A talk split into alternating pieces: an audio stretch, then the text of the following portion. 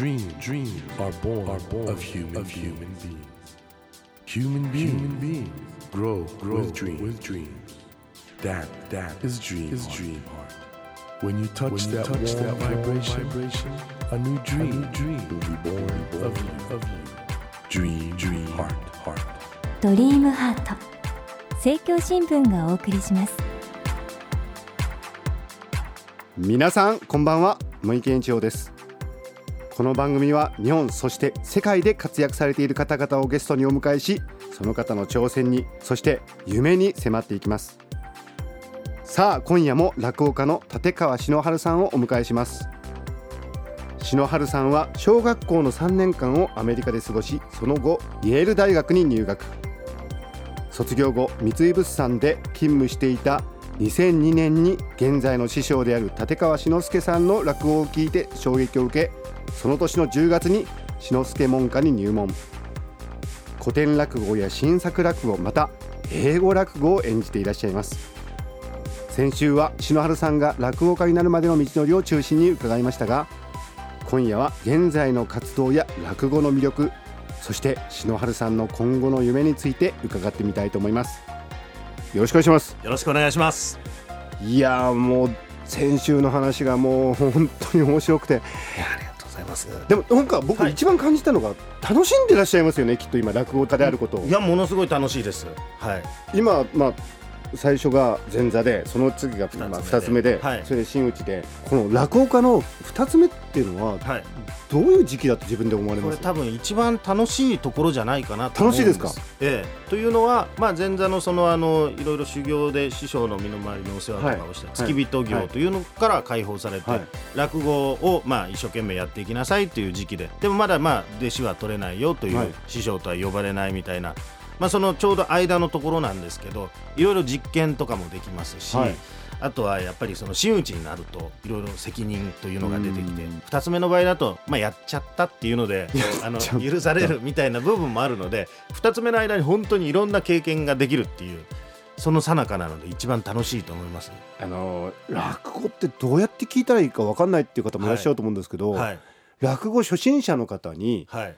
どういう最初取っかかりというか気持ちで落語に行ったらいいかっていうのはそうなんですよね。それは本当にあのまあ私自身もサラリーマンやって最初の頃は落語全く興味なかったですから、うんそうですよね。いや同じ最初イエル大状学三井物産エリートサラリーマンいきなり志の輔師匠の落語であーっていう。そうですそうです。その時点では確かに初心者だったってことですよね、もうもう初心者も初心者です。全く興味なかったですからで先入観というかうん。わからないだろうとか面白くないだろうとか、はい。お年寄りの芸だろうみたいな風に思ってた部分は自分の中にすごくあったので今若い方がそういう風に思われててもまあものすごくわかりますし、はい。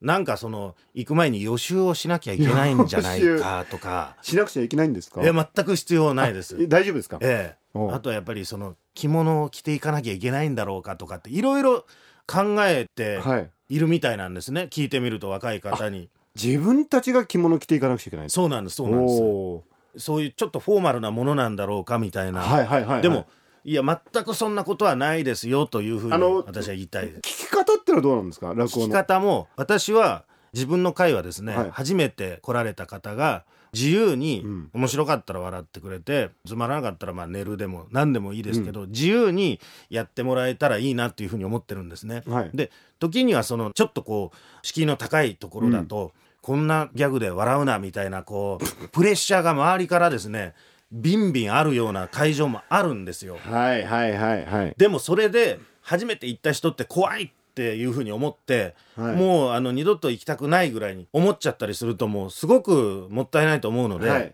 好きなように反応してもらっていいって。それは海外の公演とかやってると本当にそれぞれの人が好きなようにリアクションしてるのであれはあれでいいなっていうふうに思うんですよね。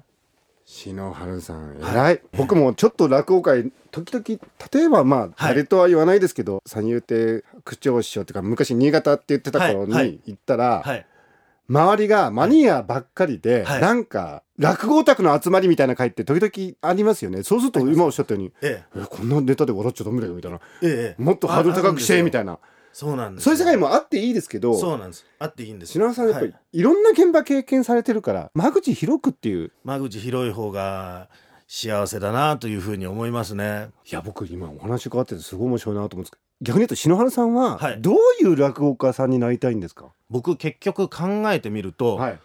今日本にいらっしゃる方落語ってことはまあ皆さん結構ご存知だと思うんですけど、95%ぐらいの方は生ではご覧になったことないというふうに思うんですね。そうかもしれないですね、ええ。うん。でそうすると我々結構5%ぐらいのお客様の前でやっていて、はい。この人は誰よりも面白いとかこの人は誰よりもうまいとかそういう相対評価がある中でやってますけど、そんなものどうでもいいと思うんですよね。95%の人見たことないんですから。確かに。そしたらこの人が誰よりもとかってそんな関係なしで初めて来た人もはい楽しめてそういう人たちが少しでもまた行こうと思ってくれたら一番いいなというふうに思うのでそれはまさに僕が師匠のを見てハマったパターンですから。確かにはい。志の輔師匠は、はい。もう本当に大名人ですけど落語をマニアのものにしないっていうところもありますもんね。そうですね。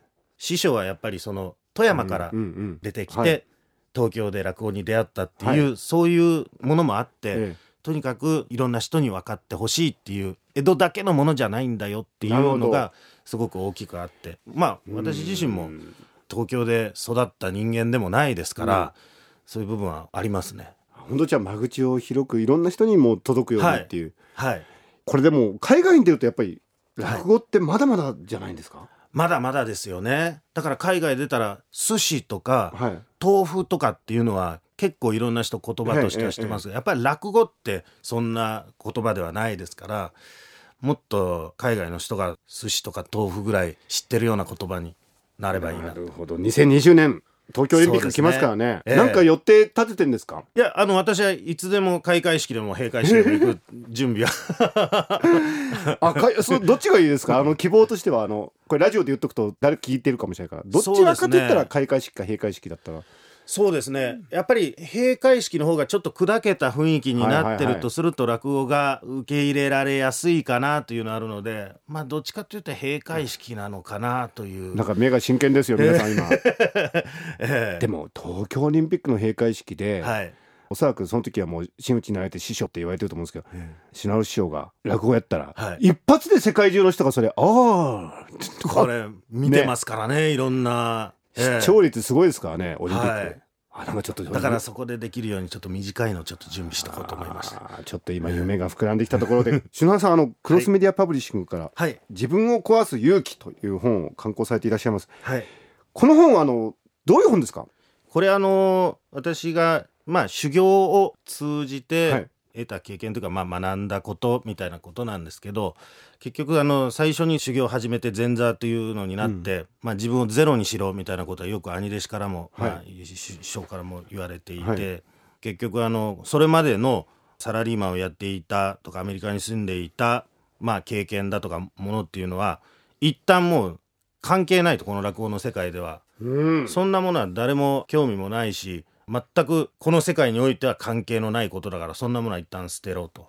でこの世界でゼロから積み上げていけみたいなことが一番大事だというふうに言われましてでそういうふうにやろうとするんですけどなかなかそういうものって更地にはできないものでその過程で、まあ、45年いろいろ怒られたり出てけって言われたりいろいろありましたけどでもやっぱり今の段階になってああこれは本当にそうだなってあれぶら下がってたら多分新しいこと身につかなかっただろうし師匠から教えてもらったこともいろいろ気づけなかっただろうなっていうのは思って、まあ、書いた本です。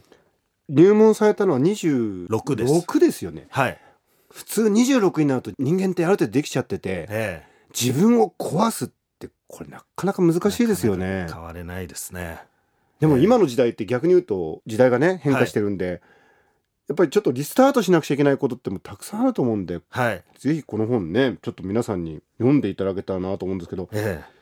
壊すことで見えてくるものってのもきっとあるんですよね。そうですね。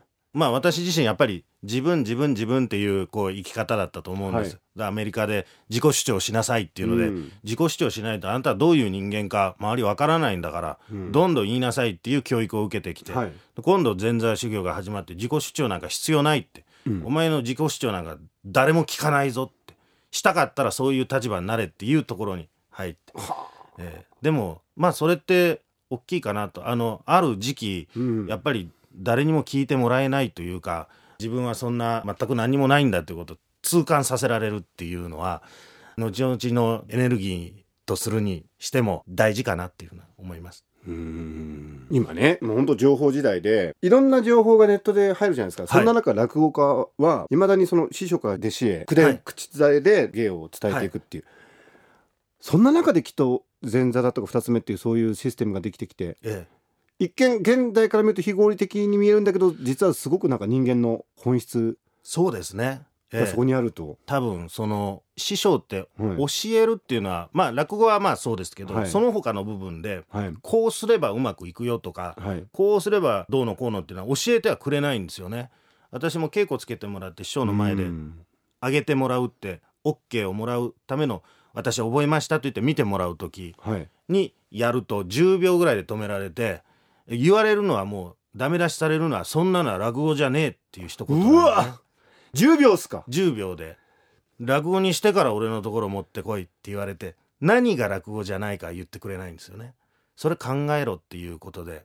でも今多分教えてくれるんですよね 先生と。びっくりですよね。だって、え。今僕あの大学で教えてる友達とかに聞くとはい「答案なんでこの点数になったのか証拠を見せろ」とか。はあはいはいはいはいそういう時代ですからそそっね。ちなんですよね。だから先生方ももう大変だと思いますけど、まあ、会社だってこんなのはレポートじゃねえとかやったら今はなんかパワハラとかなんかなりますよね。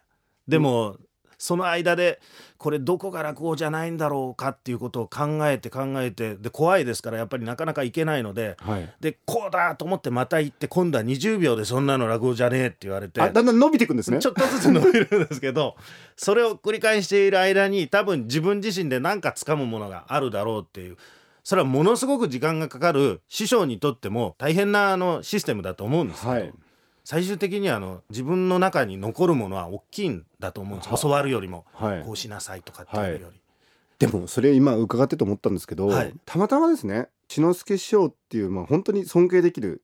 ご自身もすごくもう突き詰めてらっしゃる方だから、はい。理由言われなくてダメ出しされても納得いくじゃないですか。はいそうですそねこも大きくないですか？あそれは大きいかもしれないですね。やっぱり僕は惚れて惚れて入ってるわけですからそれだけなんかまあ無茶なこと言われてもついていきたいと思う師匠がいるってのは幸せなことですね。幸せなことだと思います。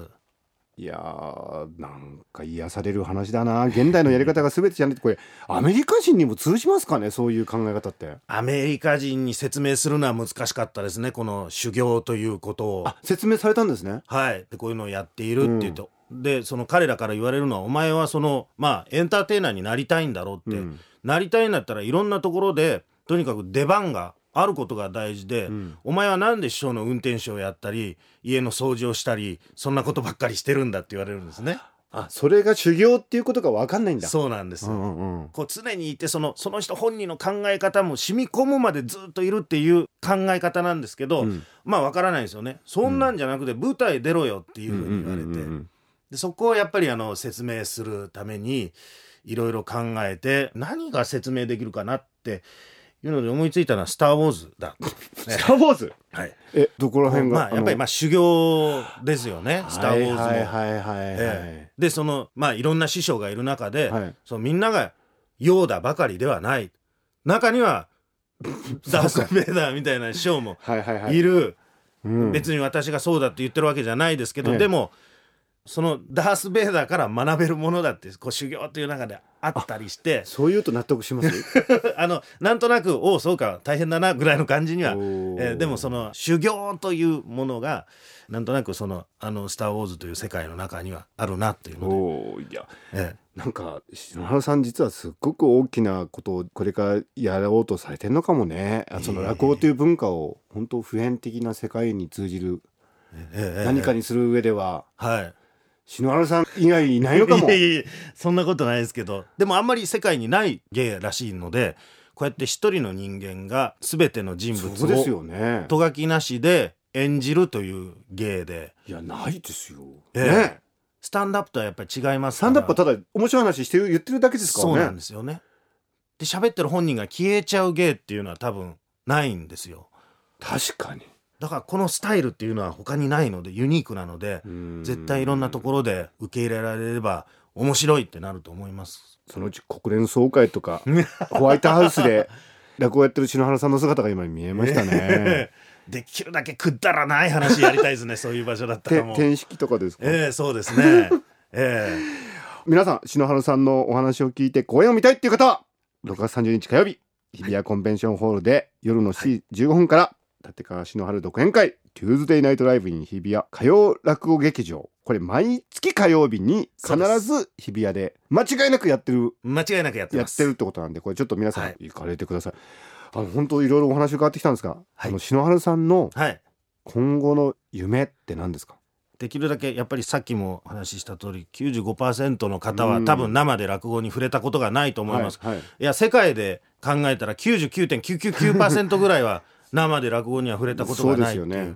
だからものすごくたくさんいるわけで、うん。少しでもたくさんの人にこの落語っていう芸に一回その生で触れていただいてその上でつまらないとか面白いとかっていう判断をしていただければいいと思うので見る前からあ面白くなさそうみたいな以前の私みたいな人をこう減らしてできるだけたくさんの人に生で見ていただきたいっていうのが夢ですね。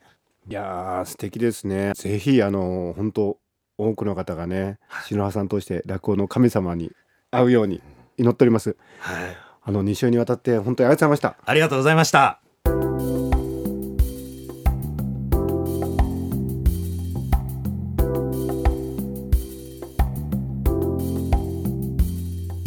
Dream, dreams can't be seen, can't be seen with a naked, eye. naked eye. But we sure can, sure live, our live our dreams. Is in you, is in you, and it will make, it will make a brand, a brand new, new you, you. Dream, dream heart. 日本そして世界で活躍されている方々をゲストにお迎えしているドリームハート。今夜も落語家の立川篠原さんをお迎えしました。あのー僕ね篠原さんがおっしゃってた落語がねともするとなんかその落語が好きなマニアなものになりがちなのその中でやっぱりまだ落語を聞いていない95%の方に落語を届けたいってこれねどんな分野でも通じる素晴らしいことだなと思います。どうしてもね何かを専門にしちゃうとその専門家の中であいつはどうだこうだっていうそこにでもとらわれちゃうとそれ以外の人になかなか広まんないですよね。そのために伸び悩んでる分野ってたくさんあるんじゃないんですかね。このまだそれに触れてない95%の人に届けたいという篠原さんの思い。これはね本当に素晴らしい夢だなと思いました。さてドリームハートのホームページでは毎週3名の方に1000円分の図書カードをプレゼントしています。番組へのご意見などメッセージをお書き添えの上ドリームハートのホームページよりご応募ください。ドリームハートと検索するとすぐにホームページが出てきます。お待ちしております。さあ来週は青山学院大学陸上競技部監督の原進さんをお迎えします。弱小とまで言われていた青学をどのように優勝に導いたのかそこにはどんな秘密があったのでしょうか。奇跡の歩みをたどってみたいと思います。どうぞお楽しみに。それではまた来週のこの時間にお会いしましょう。ドリームハートお相手は森健翔でした。ドリームハート。政教新聞がお送りしました。